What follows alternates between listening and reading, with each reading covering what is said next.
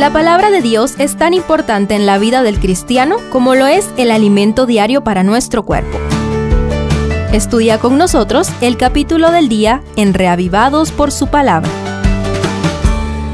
Primera de Timoteo 5 brinda consejos para tratar con la gran diversidad de personas que abriga la iglesia. Consejos para pastores, pero que son aplicables para todos. Primero, géneros y edades. Quizá no existe organización humana que incluya mayor diversidad que la iglesia.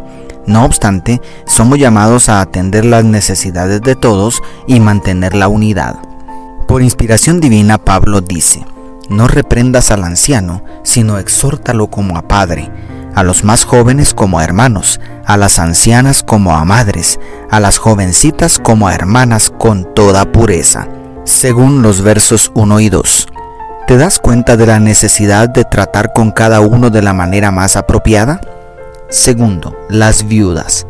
La mayor parte del texto la dedica a las viudas, quienes siempre fueron el sector social más vulnerable, especialmente en la antigüedad. Aquí se define 1. El deber de Timoteo como pastor. Honra a las viudas que en verdad lo son, declara el verso 3. 2. El deber de los nietos.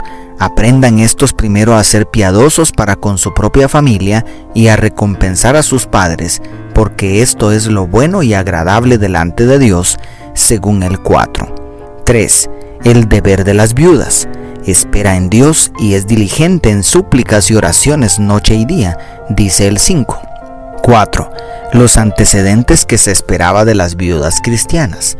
No menor de 60 años, que haya sido esposa de un solo marido, que tenga testimonio de buenas obras, si ha criado hijos, si ha practicado la hospitalidad, si ha lavado los pies de los santos, si ha socorrido a los afligidos, si ha practicado toda buena obra, según los versos 9 y 10.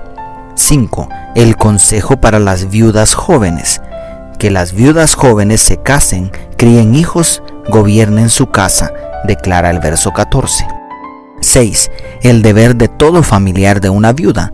Si algún creyente o alguna creyente tiene viudas, que las mantenga y no sea grabada la iglesia, a fin de que haya lo suficiente para las que en verdad son viudas, dice el verso 16.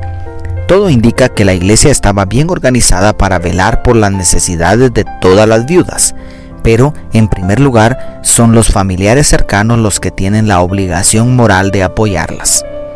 Tercero, los líderes espirituales.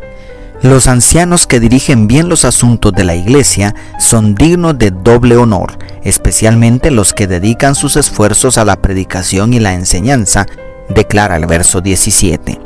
Aquí la palabra anciano se refiere a los líderes espirituales de la iglesia. El verso 18 dice incluso que cuando un líder espiritual ocupa funciones pastorales a tiempo completo es digno de recibir un salario.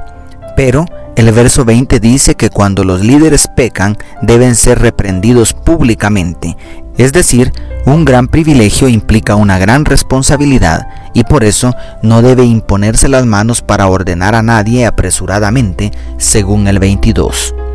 4. Confianza en la justicia divina. Los versos 24 y 25 parecen orientar al joven pastor para tener paciencia a la hora de tratar con los que se equivocan para permitir que Dios manifieste su justicia.